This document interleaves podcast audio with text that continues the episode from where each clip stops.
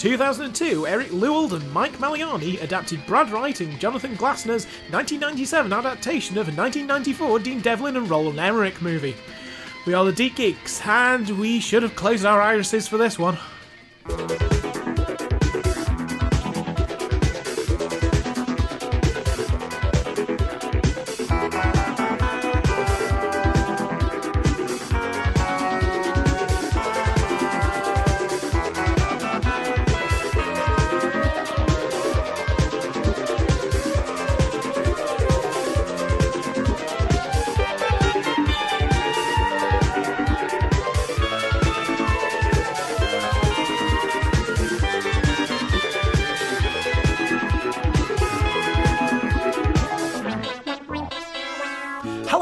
We are the Deep Geeks. I'm Mark. I'm Avery. And this is the show where two friends go through the DiC back catalogue and endure. Yeah, endure. Endure. Definitely endure. Uh, and this week we were looking at Stargate Infinity, a uh, MGM DiC co production based on the Stargate universe, sort of. How is this DiC but not the power team? I just. The power team seems like a thing DiC would do. this does Team- not. I don't know. Uh, I mean, this is the same uh, era as Evolution, True. True. and it looks like Evolution. It came before evolution. It shows. Yeah. Um, but before we get ahead of ourselves and jump right into the program, what do you remember growing up of Stargate? I pretty much just remember that it used to be on on Channel Four in the kind of midday period, uh, on the programming block T four for teenagers, and I think I must have tried watching it a couple of times and completely failed, and uh, that's pretty much it. Yeah. It's just SG One was on on Channel Four occasionally. Channel, well, you say occasionally. It was pretty much constant. At least an episode a day. Yeah. Yeah, two or three Amongst with, episodes uh, per morning in many, many cases. goes along with like uh, One Tree Hill and the OC and uh, Smallville and that sort of thing.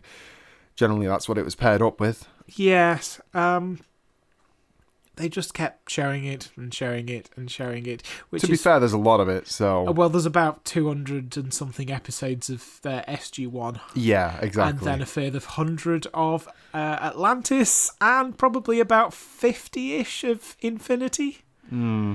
There's a lot of SG1. Mostly, I remember Stargate as being the sci fi TV show that wasn't Star Trek, yeah, that's also a pretty good which is description pretty of it. much what it was. Yeah, Uh, I've definitely watched it a few times, Mm-hmm. but it kind of went in one ear and out the other. yeah, that's pretty much what I Um, remember when I tried to watch it. All I, I- remember was the big gate, and it was this kind of sci-fi, spacey kind of yeah, I mean, thing. it's all about the big flashy gate, isn't it? yeah, Uh, the big flashy gate, which is a really cool prop. Hmm. Uh, and then a team of scientists and adventurers and military who travel through the gate investigating planets or something. And there were just lots of it. Um, I do remember an episode in which they got stuck on a second Stargate on Earth. And that was basically half the team dealing with the apparent death of the other half of the team, whilst the other half of the team desperately tries to survive in Arctic conditions. It was a bottle episode, but it was well written. But that's the only episode of Stargate right, SG1 sure. that I remember any detail about. great. Stargate uh, Infinity is not Stargate SG1. No, I, think that's quite clear from the Yeah. get-go. Well, all that said and done, let's uh, get on with this history bit, shall we? Just so we can get it out of the way.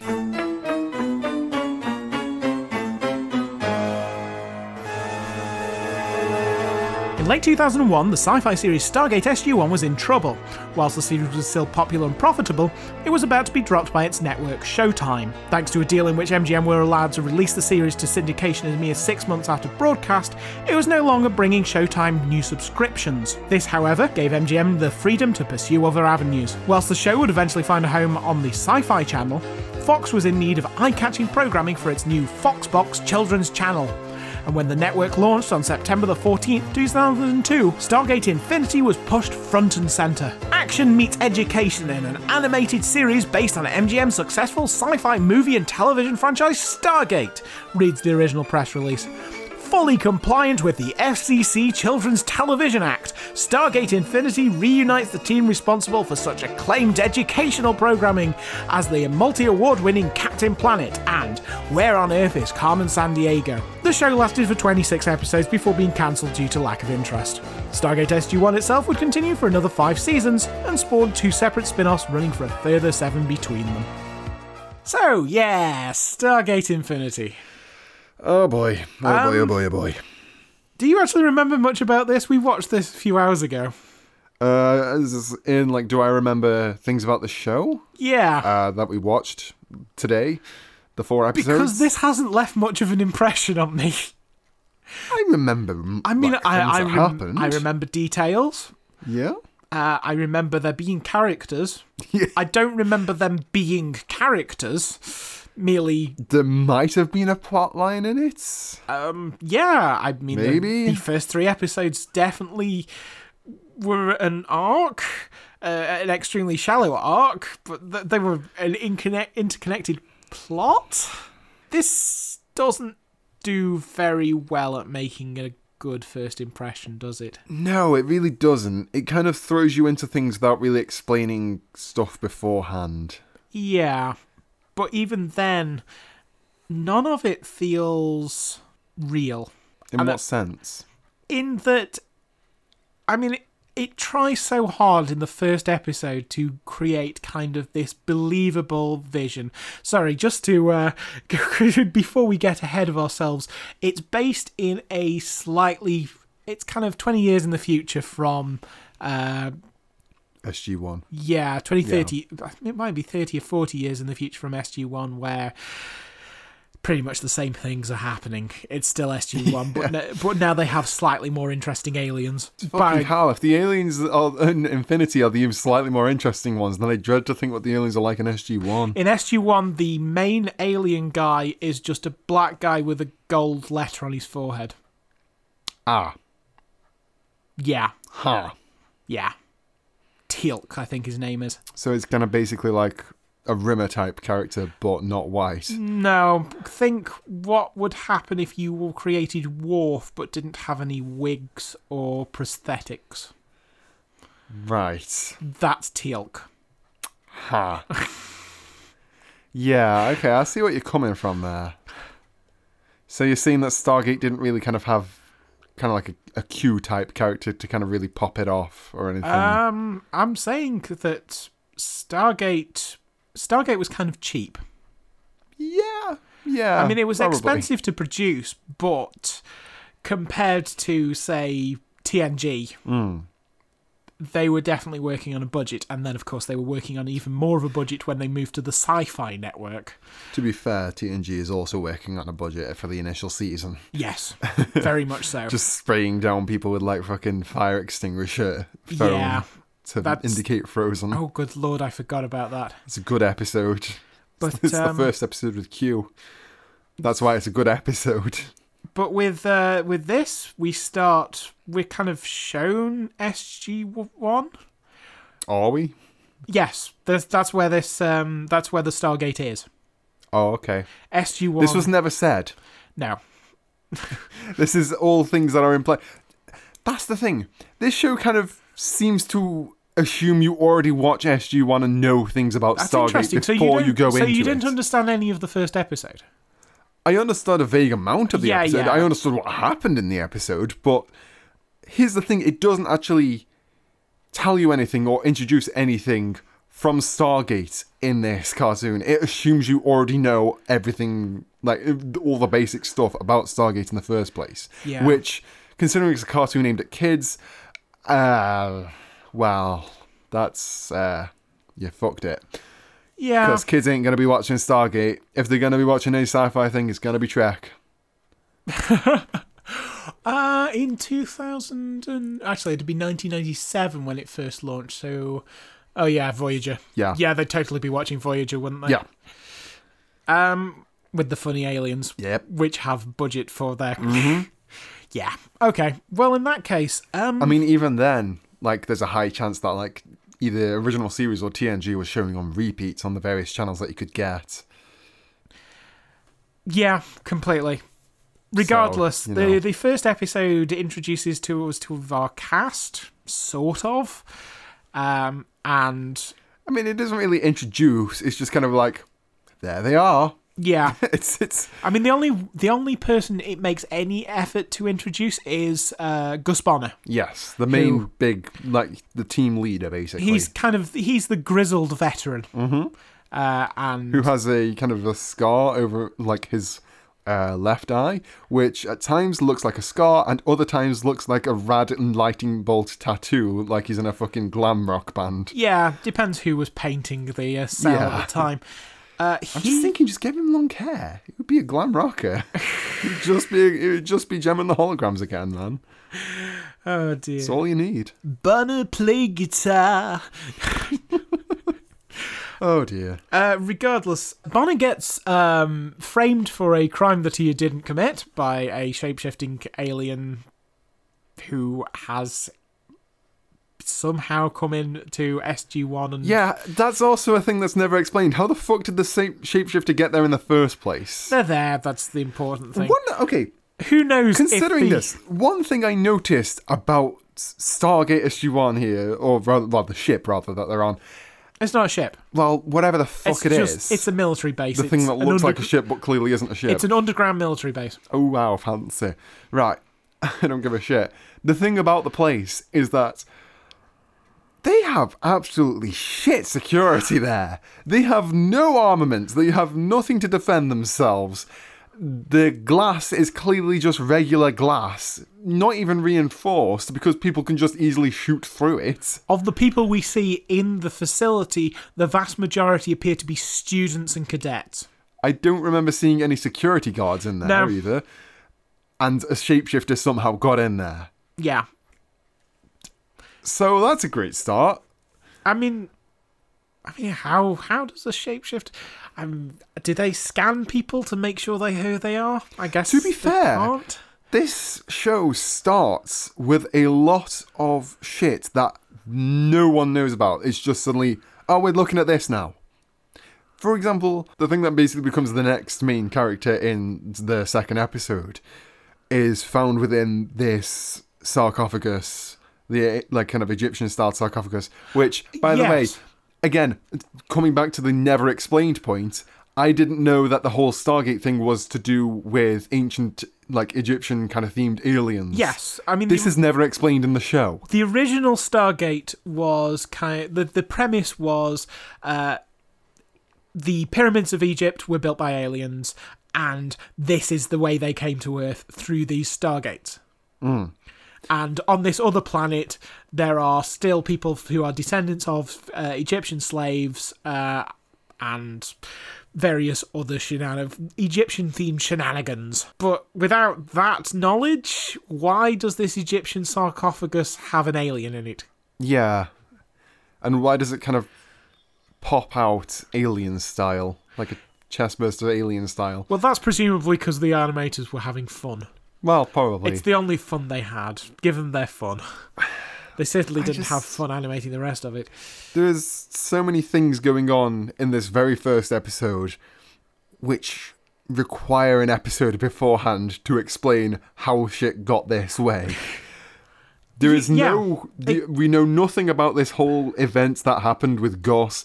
We know nothing We- about we this sarcophagus about- that no, no. appears. Well, yeah, okay. We, We, know, about- everything about we know everything about the event that happens. Yes, but we didn't see it. Is the thing. We're shown it on a, in a uh, view screen, and then we are shown. Yes, but that's a CCTV footage which displays Gus in the bad light, Yes, not actually. but then what actually happened is explained by the imposter, later on. Yeah, the Later on. exposition imposter. which I believe that's all that needed to be.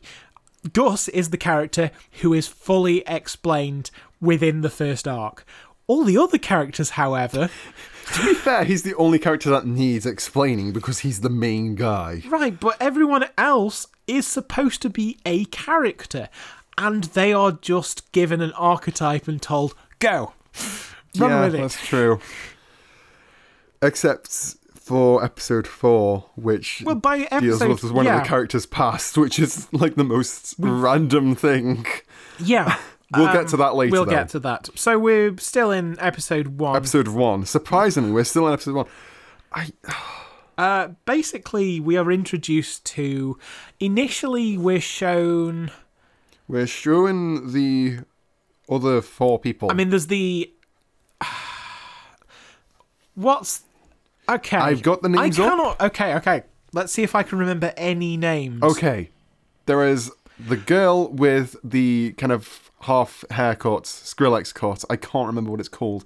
The Skrillex cut. What's the her pink name? Skrillex cut. Uh, Bonner. N- That's her last name. Because she is the niece of yes. uh, you remember that much at least. Stacy Bonner. Stacy Bonner. Okay. Here's a question. This is a military facility. Mm. These are all military personnel. Mm. Why is this rebel here?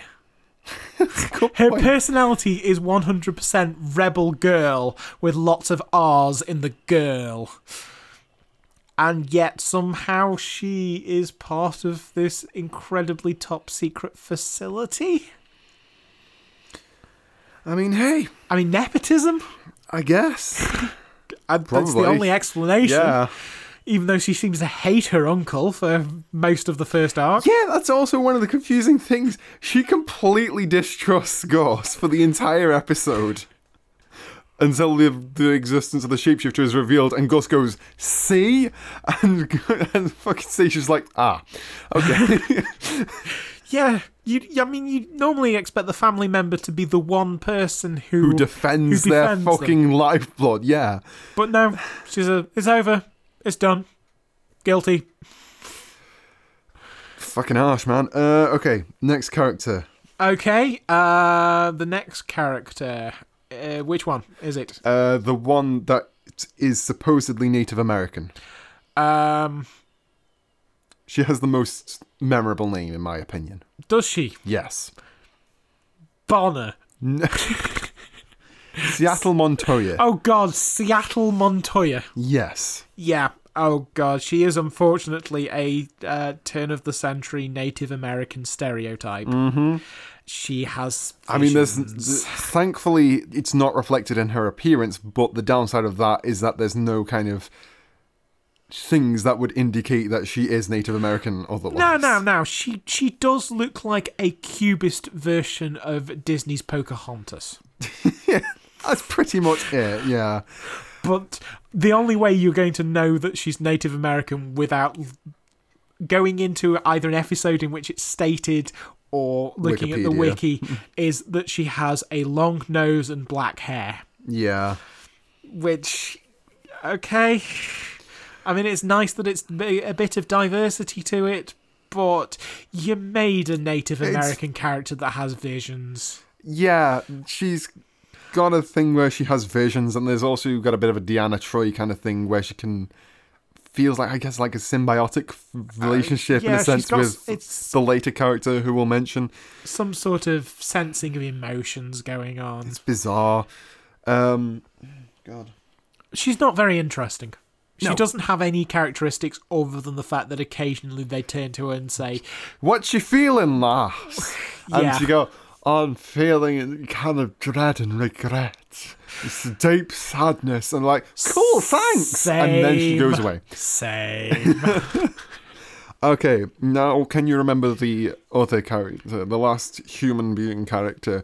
uh, the generic, McGee. yeah, the generic white dude. Uh, R.J. Harrison is his name. R.J. Harrison. Oh God, is there it's not a a very more- much the, just the most perfectly fitting name for a generic asshole white kid. I mean, I I think he's supposed to be funny and relatable. Are you sure? I think he's supposed to be. He's not. he's kind of a monster. He's extremely unlikable.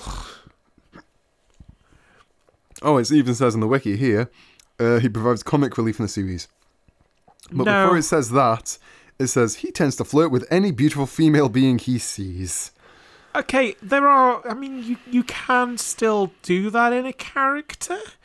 you just have to make the character a a bit more nuanced and b the butt of the joke. Yeah. Because otherwise, he's just a creepy dude. Yeah, and he is somewhat the butt of the joke, but he doesn't have any of the charm to back it up. He's just not likable to the audience. Mm. And uh, finally, there is the only non human, well, until episode two, the only non human member of the team, Echo, the half alien character. Yeah, yeah. I'm Echo's probably the most interesting. He's the most interesting is the most likable character. Yeah, Because there are times where he's just an asshole to the uh, other people on the team, and it's beautiful. because he's just super snarky with them he was sometimes. getting upset it- about birthdays on in episode four. Well, yeah, we'll get to episode four. Episode four, the good episode. We found the good episode in amongst this, believe it or not. But um, I wouldn't yeah, say it was good. well, but better it, than the rest. it was tolerable. Regardless, those are those characters that are introduced in the next scene after we've dealt with Yeah, Gus yeah. being Gus. So, well, they're introduced before and after. Regardless, uh, you've got this cocoon that this monster thing that crawls out of it that turns out to be a friend. Uh, and then you've got aliens who Called want. the Chrysalis. by the sorry, a cr- chrysalis. And then you've got aliens who turn out to come up and turn up and want to take this thing because they think that it's one of the ancients. Do they call it in uh, Stargate? I think it's the ancients Something like that, yeah. basically the progenitor race. The the, uh, The thing that built the Stargates in the first place. yeah, and then disappeared for some reason. Yeah, I don't. Why did they just kind of? Oh well, that's those built. I guess uh, we'll just kind of leave now. Died out, maybe. I mean, it's hard to understand how a species that uh, has gone over that many planets can die out because you'd think there would be more of them. Yeah, the. Huh. You can't really have a whole apocalypse thing going on unless it's disease. I guess they could have all died of the horrible disease that went through Stargate.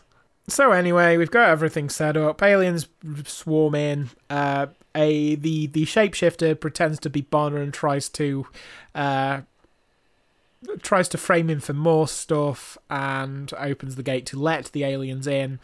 Then there's a big shootout, and Gus and the team uh, escape through a uh, Stargate, only to find themselves locked out.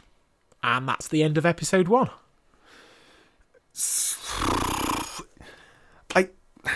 Nothing really happened in episode. I mean, lots of things happened in episode. It sets up one. the arc. It sets up an arc, but it doesn't really have a beginning, middle, and end, does it? No. It's all just a beginning. Speaking of the beginning part, I just remembered in the start of episode one, just inexplicably, there is like a five minute chunk of um two of the like I guess cadets we'll call them, two of them in a kind of buggy thing being chased by some kind of deadly Ah, creature. yes, the cold open. Yeah, the cold open into them doing I guess like something similar to holodeck training in a sense. Yeah, it's just a training. And it's just oh, okay, that happened. And it never comes back. It has no bearing on the story whatsoever. It's just there. well, it's there to. It's there to It's just be not there to do anything. It doesn't introduce the characters. It doesn't lead into anything. It is just there. It is there to be an exciting first scene. And yet isn't really.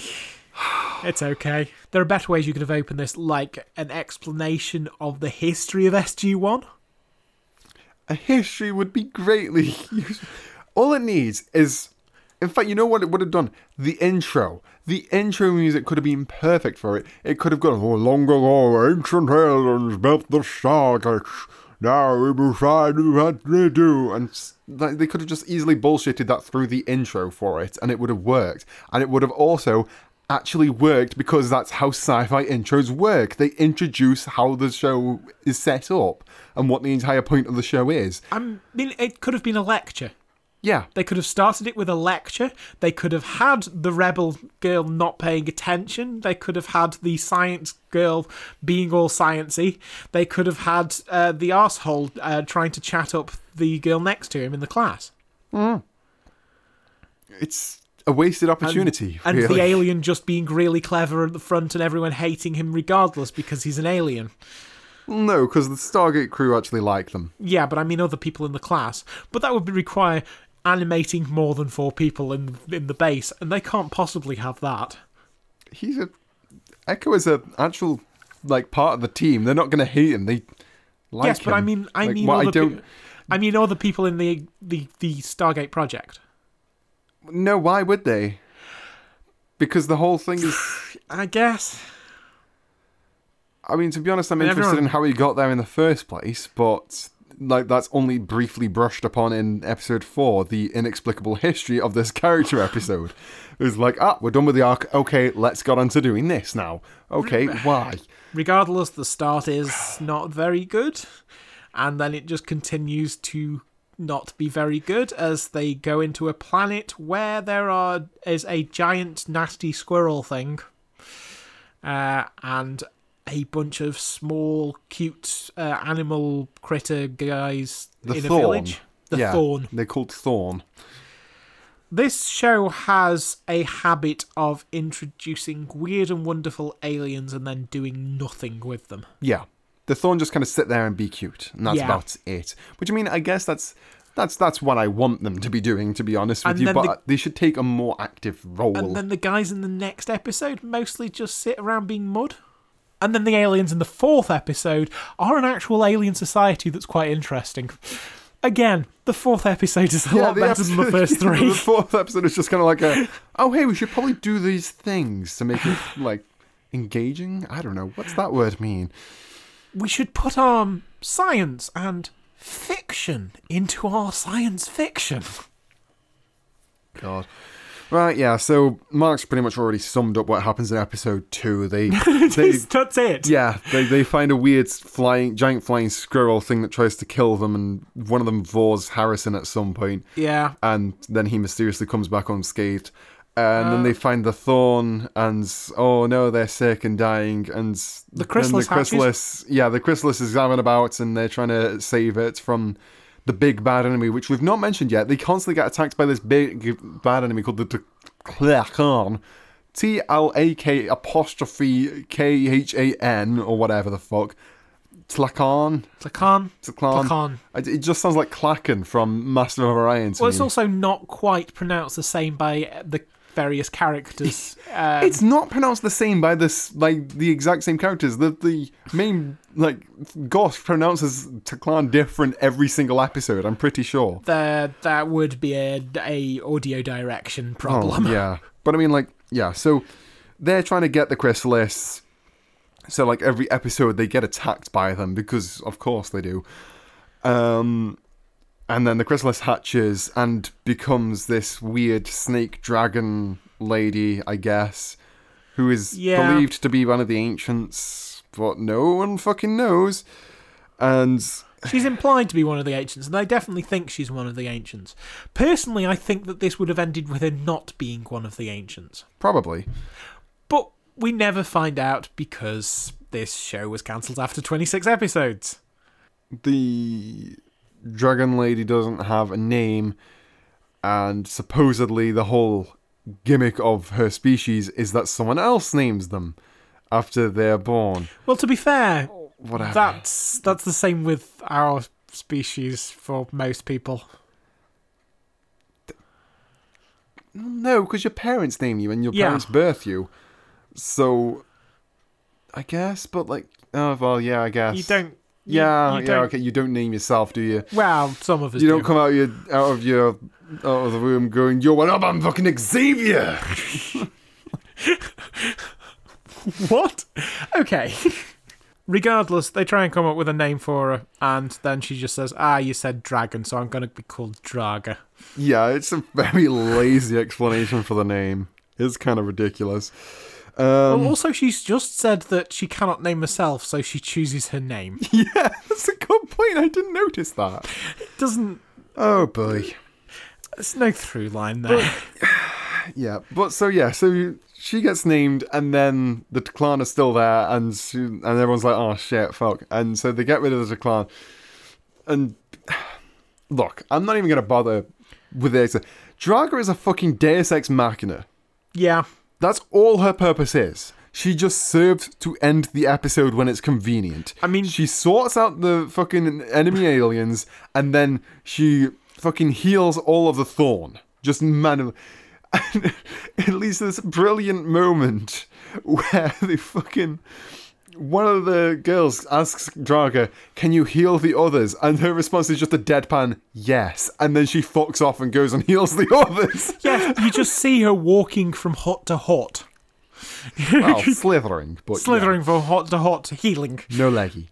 But um, Uh, Yeah, and then they push off because by, if, by being here, they're putting the thorn in danger, and because they can move to another place with no more aliens so that they can have another episode. So, episode three, they find basically a big stone waypoint left by the uh, the, the ancients, which Draga touches and absorbs some kind of knowledge from, possibly. Hard to tell. yeah, just a bunch of lightning strikes it, and it's like woo, and none, like a big fucking like tablet. I guess just a giant stone tablet just kind of crashes Yeah. over, and it's hanging off a pit, and so it's like, And- oh shit, we better get that back up. And RJ almost dies. Is it RJ? Yeah, it's RJ. Okay, Asshole Just call him McGee al- Harrison. Harrison. Harrison is what everyone calls him. Harrison almost dies and is rescued by this uh, this this mud lady, um, uh, which apparently Like, means yeah, that this is where asshole McGee becomes his most asshole. which apparently means that she now owns him. yeah, it's And when we say own, it's more it's more relationship marriage kind of thing rather than slavery basically. Yeah, it's this bizarre thing of it's, it's like But they're I mean, trying to set up an alien society with its own rules and culture. And gus is there to just basically say oh well in actuality this planet the, this happens Yeah. with this. The problem with this is that this alien race never feels more like a bunch of people standing around in a field. Yeah, they don't do anything. They, No. just kind of stand there, and they're covered in mud. to say, What off insects, whatever is it, or some kind of bullshit like that explanation, just so that they can reveal at the end that they're actually like tall, Yeah. blue colored, like cyan colored humanoid Yes, characters. He spends the entire episode rejecting her, and then finally, when he's free of her, she was hot all along. And it was Well, at that point that I said, fuck off, and outthought the fucking browser window because I. I'm sorry, you don't do this. Well, here's the thing. I get what they were trying to do. The moral of the story was supposed to be Don't judge a "Ah, book by its but cover." she's beautiful on the inside. But Yeah, no, it's- it's- the the judge Beauty is on the inside and don't judge a book by its cover. Those are the two things. But Yeah. then it ends up being not that because Yeah. of how Harrison acts. But it's well, it's not merely that. It's the fact that th- she is somehow redeemed by beauty. Yeah. It's it tries to be beauty is on is on the inside and don't judge a book by its cover, but it ends up being girls are hot. Yeah. I mean, if, if they had found some other way of doing it, like it turns out that she has, she is No, no, no, no. It doesn't. It's not ha ha ha. Girls are hot. It's ha ha ha. Girls are hot. So long as they aren't short and like Yeah. stout looking, like chubby looking or whatever. Yes. Covered in mud, like. It's well, okay. I don't know how many actual people out there just kind of go about covered in mud, but I mean, like, the whole point and message of it completely misses the mark. yeah. It's uh, it's astonishing. it also kind of it rejects this the the more important one of accepting people for who they are Yeah, as well Exactly. It completely ignores that, which is no. And this no. is supposed to be educational mind This Can was we- the this was the moral of the story. I did not understand that this was meant to be an educational thing until Mark had read out the history thing. This isn't an educational thing. it's nowhere close to an educational The closest thing. element you've got is that there is a moral to each episode. But, Supposedly. but children's cartoons do that anyway because of FCC regulations. And when the best thing you've got in your press release is, look, look how FCC regulation fi- uh, uh, and mis- acceptable this show is, you've got a problem. So anyway, apart from the whole Harrison thing, uh, nothing happens. Well, The um, main enemy bad guys come in, they beat them up. There's a brief moment of, oh no, they've got Gus and the other one don't care at this point, and they go and save them, and then everything's fine and stuff like that. And Harrison saves the other one that he supposedly belongs to, which makes them it annuls the. I Yeah, mean, it makes them the equal, thing, annuls the, I the- the bond that they have. surely it would mean that they own each other, which thus means that they are other, belonging but- to each other. That would make more sense. That's not how. Well, it seems Just to two assume, positives don't make a negative. I mean, it seems to assume that relationships in this society are somehow based on. yeah, that's a good point. Through this, the alien society, no one gets a relationship unless one of them is in a life-changing de- de- like danger, and thus they only get a relationship if the one who has a crush on them saves them. Like that's And if the reverse ever happens, relationship over. Yeah. that seems a little bit off. You can't me. save your partner or you will lose your partner. And if you don't save your partner, you lose your partner. But it doesn't matter because all they'd be doing anyway was standing around in in a muddy field. Yeah, they're not actually shown to do anything other than just kind of I sit think about. they and- might have a hut at some point. Oh yeah, there's multiple huts that they live in. Yeah, but, I mean they exist purely so that they can be burned down by the. Uh, Yeah, they're, they're, just there to be mildly bothered by the villains and also to give Harrison a reason to be an arsehole. yeah, it's it's no, it do, it doesn't work. Episode four sort of works. Well, um, we we forgot to close off the arc, as it were, because at the end of episode three, the enemy villains are locked away in a uh, area that has a Stargate but no controls for the Stargate, meaning they can't escape. But Yet, then somehow they will. the they others will escape. eventually. Well, yeah, and it's a bleeding hot planet, and they're like, "Oh, you couldn't live on this planet for more than fifteen minutes," and yet they do. Um, and so, yeah, it ends with them being stuck there, and then episode four, it immediately forgets about all of that, and now we're on to the next bit. Well, It's to be fair, at this continuity for three episodes, and then ah, fuck it, right? Yeah, th- it's kind of jarring how uh, it goes from having this through line for the first three episodes, and then the fourth episode, it starts with, haha, it's RJ's birthday. Ah, thanks for remembering my birthday. no mention of the fact that they're being chased through time and space. They're gonna have the time, they man. are.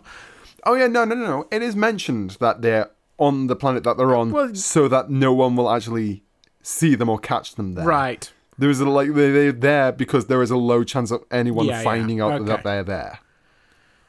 but this leads to um I can't even remember what his name is. Alien dude. Echo. Echo. This leads to Echo getting very angry because he hates birthdays. Because nobody came to his birthday party as a kid. Because everyone on Earth is racist. Oh God, sorry. I'm just I'm not laughing because everyone on earth is racist. I'm laughing because of the reaction that Echo has. Because it's this wonderful setup It's of Echo being asked about birthdays, to which it zooms in on Echo, and then we get this flashback scene of him in his home on a like with a birthday party with his mum and his dad, and like um, uh, his mum's on the phone, and apparently every single um, guest who has been invited has cancelled because of toothache. yeah, and it fades out of that all wobbly because nostalgia thing, and it just kind of like pretty much hard cut, and then Echo just goes, no! And he just fucking storms off, and it is beautiful. It's the most fucking It's just so jarring. shit. Yeah, it's I mean, brilliant. There's the jarring from this happy, haha, birthday to racism. Yeah, it's that too. It's also jarring. Well, I mean, I suppose that one's intentional because it's supposed to be like kind of a sort of like, oh man, Echo's childhood was really shit because he wasn't human and everyone on Earth is an asshole, which is actually true. Echo says that he is uh he doesn't feel at home on Earth, so they decide he should visit his homeworld. Froth, Hroth. Hroth. Hroth. Uh, This show is great for creating a lot of names that are just literally unpronounceable. yeah, that's generally the way things work with uh, Stargate.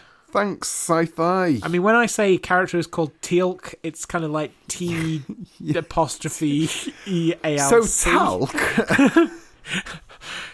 So they go to his homeworld to ostensibly see if there is uh, data Oh yeah, on the, the, this enemy. this homeworld is it's been attempted to be invaded so many times by various races that they now just shoot at any outsiders by default and the entire place is on lockdown which i mean that's fair enough to be honest but they contradict themselves so many times in this episode Yeah. So basically, they warp in and, oh my god, outsiders! Quick, close the iris that we should have closed to keep outsiders out. well no it was oh who's contacting us oh it's starbase it's it's it's it's stargate commands oh o- open it up then. And then fucking gus and echo come out and they're like close the iris you there outsiders. And it's like Oh, good Why? lord. So they spend the episode calling uh, Echo a half breed, and uh,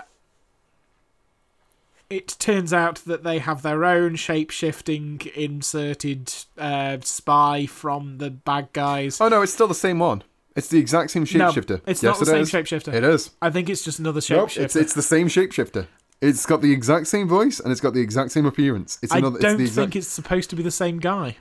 it is it's the same guy because he's in cohorts with the uh, clan or whatever I think they are all. He is al- right. Dark Heel, an alien who is the leader of the clan.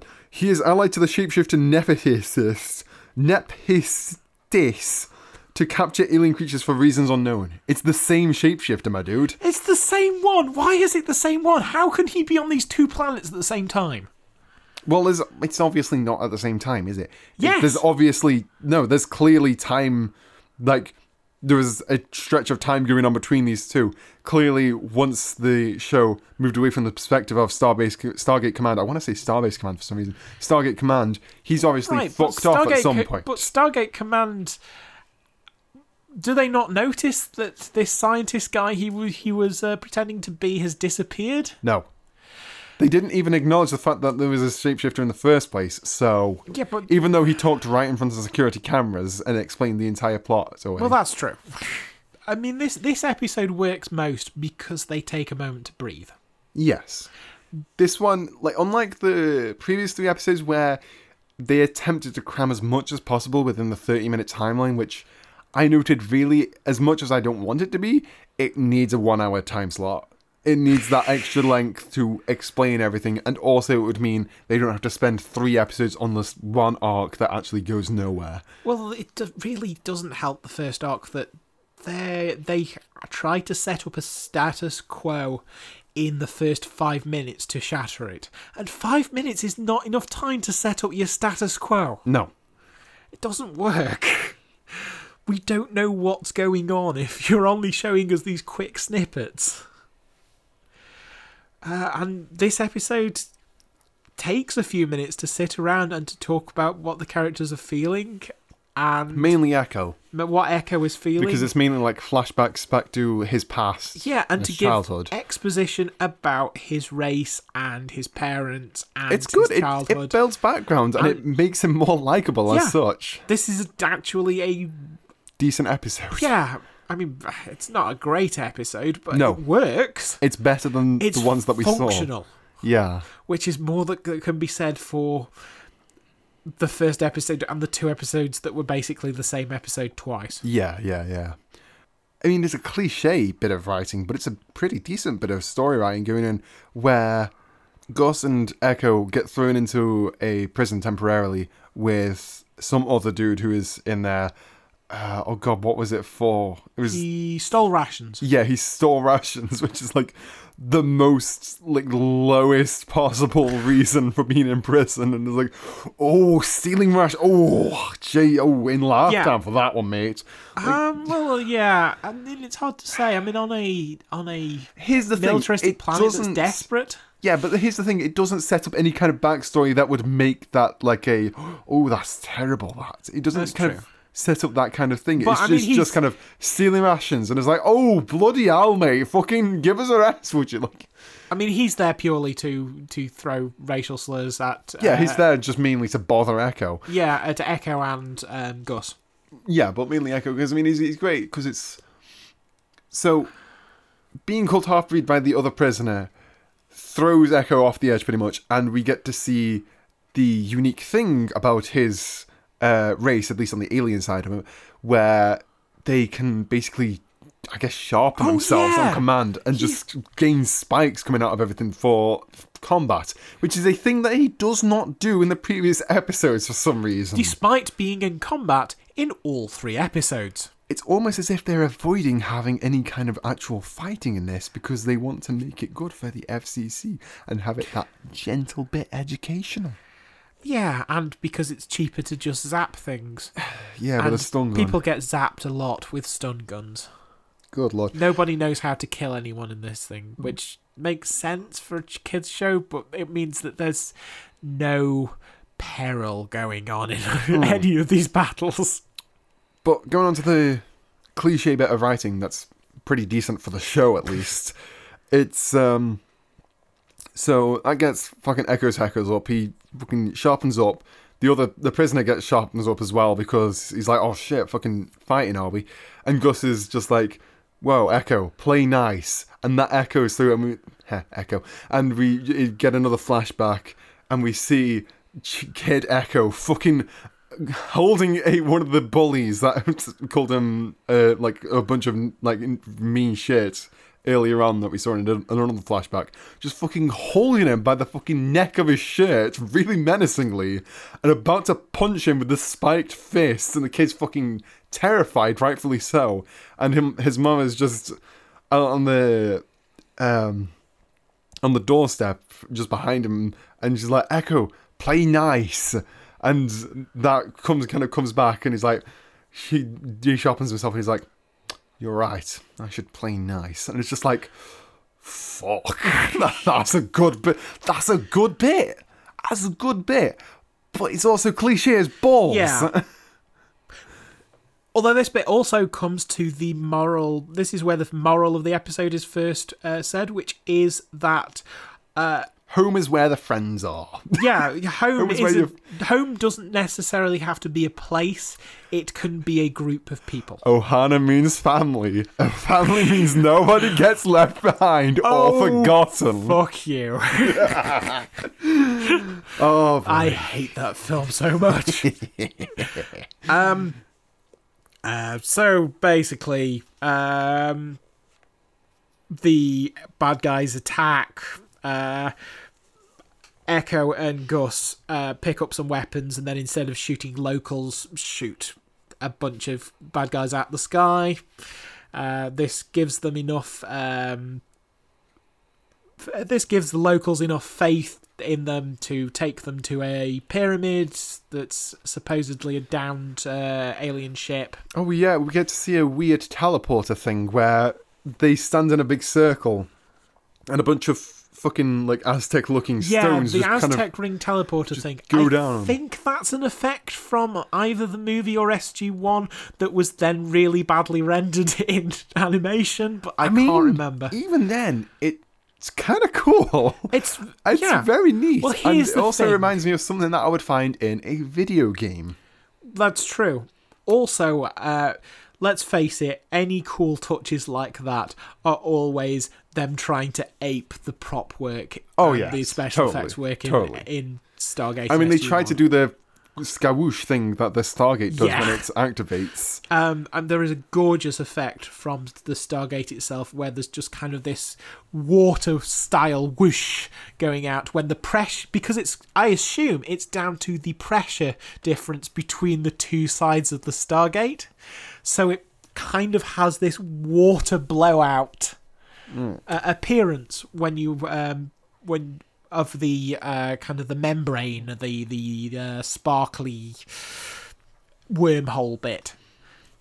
Um, and this does not look good when animated. it doesn't work. But then nothing in this uh, show looks good when animated.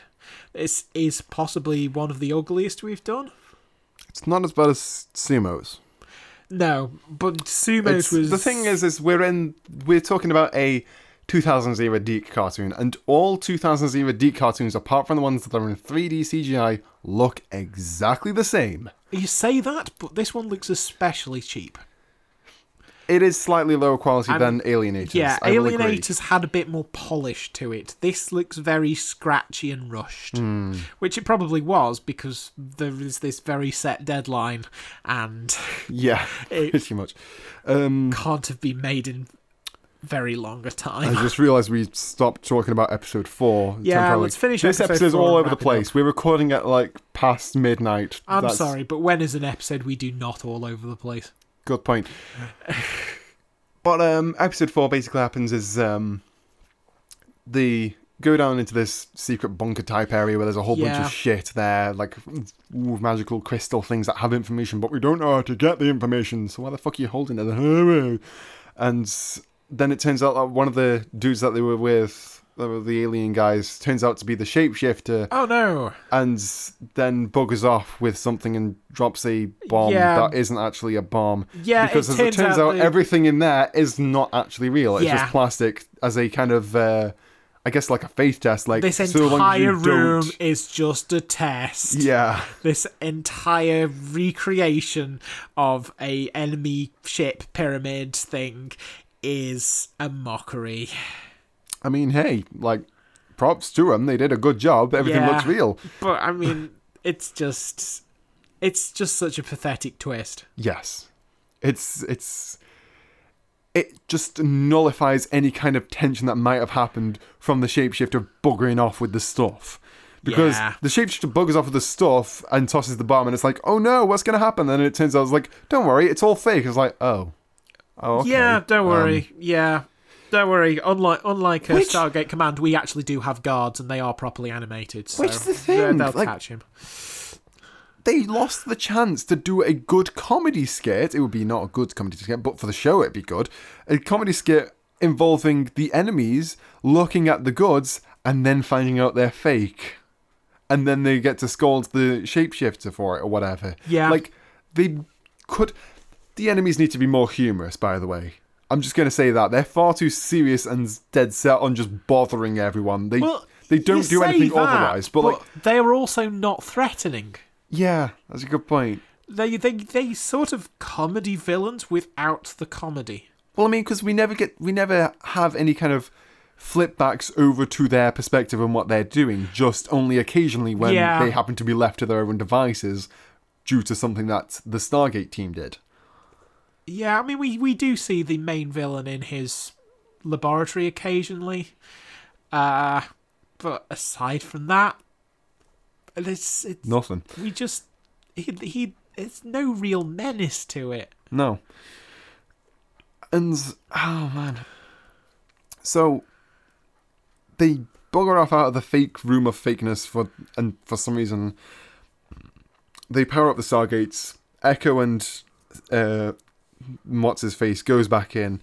Uh, oh, sorry, we forgot to mention the plot left twist that's happening. The B plot that isn't really a B plot because it happened. It cuts back to it approximately twice, wherein after um, the big dude whose name I've already forgotten and Echo go through the Stargate into Echo's home planet, lightning strikes the Stargate, which somehow causes it to be destroyed. Well, you see that And they fix it by just having Harrison perform a MacGyver style power adapter to it, which connects it up with electricity, and now somehow it's working Well, again. s- I, I mean, that's kind of explainable with how Stargates work in Stargate because you've basically got the ancient alien technology, and then there is added modern technology to it to control the alien ancient alien technology. Right. Just basically lots of gears and pulleys to um, rotate the gate in the correct manner that. So this is basically sequence. another thing that isn't explained within the cartoon, but isn't explained, but is explained in other Stargate things that are actually canon. Yep. Because this cartoon isn't even canon. Yeah. So I guess that's why they didn't really care. They yeah, it just it's it's not. Yeah, that's the end of the episode, pretty much. We don't have anything more to say. That's pretty much the end of the episode. Um, Echo and Gus, his name is now, comes like through the Stargate portal and he's like, "Oh, I fixed it. Did you? Wow, that looks shit." So And then he's like, "Oh, they, I realized her Earth isn't my home. Earth is with you, like, or whatever." Ha ha ha ha. Ha, ha, ha, ha, laugh. and then it ends. um yeah, this didn't work, did it? No, This wasn't a good uh, show at all. Uh, which is a shame because the premise is solid. yes, very much so. Um, but I mean, there's not enough budget. There's just not enough attention to detail. There's kind of this weird attempt to make an action show out of something mm. that should perhaps be a little more contemplative or at least a bit more exploratory. And I mean, I I'm not surprised it was cancelled so quickly because I just don't think anyone would be that interested in watching this at eight in the morning. Well, I mean, to directly quote the Wikipedia article, the animation had a low viewership rating and a poor reception. Yeah, That says everything. it just didn't. It's. I mean, you could argue that it's the first thing on a brand new network and therefore was probably doomed anyway, but no. it just wasn't going to work, was it? No. So, say it's 2018, how would you go about making a modern version of this that does work? Now, I like that you answer. You asked me this, fully knowing I know fuck all about Stargate. Yeah, okay. How am I going to make an improved version for 2018 when I don't know a single thing about actual Stargate canon? That's a good question. Also, there is actually a new Stargate thing coming out in 2018 Well, that's in the true, first place. but I mean that's a that's a sort of proper. St- uh, well, it's no. a prequel. Let's say, yeah, yeah. and MGM are mucking it up by making it kind of a 10 minute mini series thing and then trying to sell their new network by offering 10 minute episodes of Stargate. It seems weird. I'm not sure, but basically, from what I've seen of SG1, it does seem like a dumb, goofy thing that I need to have a look at at some point. Yeah, I mean, it's. it's I mean, it's certainly notable sci-fi. enough. Yeah, I mean, it's certainly notable enough for being the second fiddle to Star Trek, which is interesting in itself, to be honest. Yeah, I kind of want to see what it does differently, personally. I mean, this is. To be honest, I think this would be quite simple to remake in 2018. Mm. You just because we're at a point now where because we're no longer tied to Saturday morning slots, Hmm. uh, cartoons can have continuity. Cartoons are also no longer viewed as specifically a thing for kids nowadays. Yeah. Which means that you could very easily make it more in line with actual Stargate viewers. To that point, I you mean- could make it part of the fucking canon. Yeah. But I mean, you could make it. You could definitely make it kind of kid friendly and adult friendly, or at least kid oriented, adult friendly. Uh, adventure series that has kind of a slow, slower burn, but uh, all the important plot points, the uh, them the being framed for a, a, a crime they didn't commit, and adventuring from world to world. So basically, what you're saying is the same, but improve the animation quality and art style, and also make it go for a bit slower Yeah, and actually expand on things that happened beforehand. spend a couple of episodes in each location. I mean, look at uh, it worked for um, Avatar. Uh, oh, you mean the Last Airbender? yes, I don't mean the- cartoon, not the two possible Shamalama Ding Dong fucking movies. Uh, no. um, I mean, oh wait, Avatar the movie wasn't M Night, was it? uh, no, it wasn't. It was someone else, wasn't it? no, Shyamalan did the Oh, yeah. Avatar: The Last Airbender. Well, yeah, I know he did the Airbender, but I'm Uh, talking about uh, Navi. The guy I keep meaning, trying to call David Cameron, but is actually James Cameron. James Cameron. Uh, That's who I'm confusing it with. did uh, Avatar, Right. But not Avatar. They're basically in the same category. Let's just kind Um, of face it. Let's just say Voltron instead of Avatar because it's closer to. I mean, if you could make something of Ah, this, another show I've not seen. if you could make something like this, but along the same lines as Voltron, where there is. Or Avatar The Last Airbender Nickelodeon. yeah, cartoon. well, I've seen that cartoon, so I can actually read some kind of like comparisons there Well, it's, it's the same producers. yeah. So you if go. you got the Avatar producers Hmm. to do this, you would have something that was a bit more slow burn. You'd have actual character development. You'd Hmm. have likable characters. Uh, you'd have interplay between the characters, which this show does not have. They are just yeah, they just they are just you there. need you need a proper team that has personalities that occasionally clash with each other, Yeah. but otherwise they come together as a team despite characters their differences. bounce off each other. Yeah, They need there needs to be an actual dynamic. yeah, and there just but is. here it's just nothing. It just isn't anything here. Uh, It can be salvaged, but this thing is a write-off. So with that in mind, where do you think it should go on the ranking list? Ah, whew, I hadn't thought about this one yet. Um, well, obviously the easiest, co- obviously the easiest uh, comparison would be Alienators. Is this better or worse than Alienators? This is a difficult choice, but personally, I think like I, I think I might kind of prefer this over Alienators. I, I don't blame you. Because here's the thing: as much as the first three episodes were shit of the show, the fourth episode was relatively engaging, and that has me a bit more interested in it. I'm curious to see where the fuck this show goes. I mean, I know it doesn't go anywhere because all the major plot points didn't get tied up due to it being cancelled, but I I kind of want to know how like what happens in the later episodes and like if they kind of continue this trend of being vaguely interesting and Yeah, having yeah. genuinely decent writing for once. Well, it it also helps that it's a better premise. Yeah. Alienators has a terrible premise. Well, I mean, it's just alien. It's just evolution again, but animated Yeah. with comic sidekick. Alienators is evolution, but uh, basically stating that, oh no, at the end of evolution, they didn't beat the aliens, but now for some reason the alien menace is controllable. It just doesn't function very well. I mean, this the fact is there is an alien creature that can just expand exponentially, and somehow they just wait for it to keep coming back. Yeah, I don't know why they don't just stop scopes. That's a bad premise. yeah, It doesn't work. and also like, honestly, Alienators wasn't that engaging. No, no, it was a bit dull. A lot of things of it about it were better, and that's kind of why it succeeded a bit more as a cartoon. But The designs weren't good, and no, and also like the characters were all annoying despite being given heavy characterization. as shit as the writing and plot in Stargate Infinity is, it holds up better than Yeah. Alienators does. Yeah. What's So, above? Uh, what's yeah. above Alienators? In that case, if it's better than Alienators, is it better than Sabrina the Animated Series? No. Well, there we go.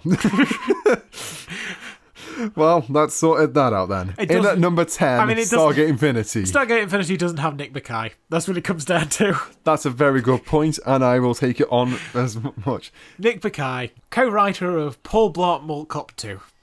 Wait, he is? You didn't know? I'm No. sure we mentioned it on the episode. Well then, I think that about wraps it up for this episode. yes. So, if you enjoyed this episode, or indeed this podcast in general, give us a uh, little shout out to your friends. Tell your friends about us. Uh, give us an iTunes review and all that business. Uh, Subscribe to us if you've not already. You can do it through iTunes or you can do it through your regular podcatching app or even through Google Play Podcasts if you have access to that. Uh, we certainly don't. But it's on there anyway, we work towards that. And also, you can check out our other stuff at mostlykobolds.com. That is mostlykobolds.com. So, Mark, what have we got next week? Well, we've got another episode that's out of this world. Haha, I kill me.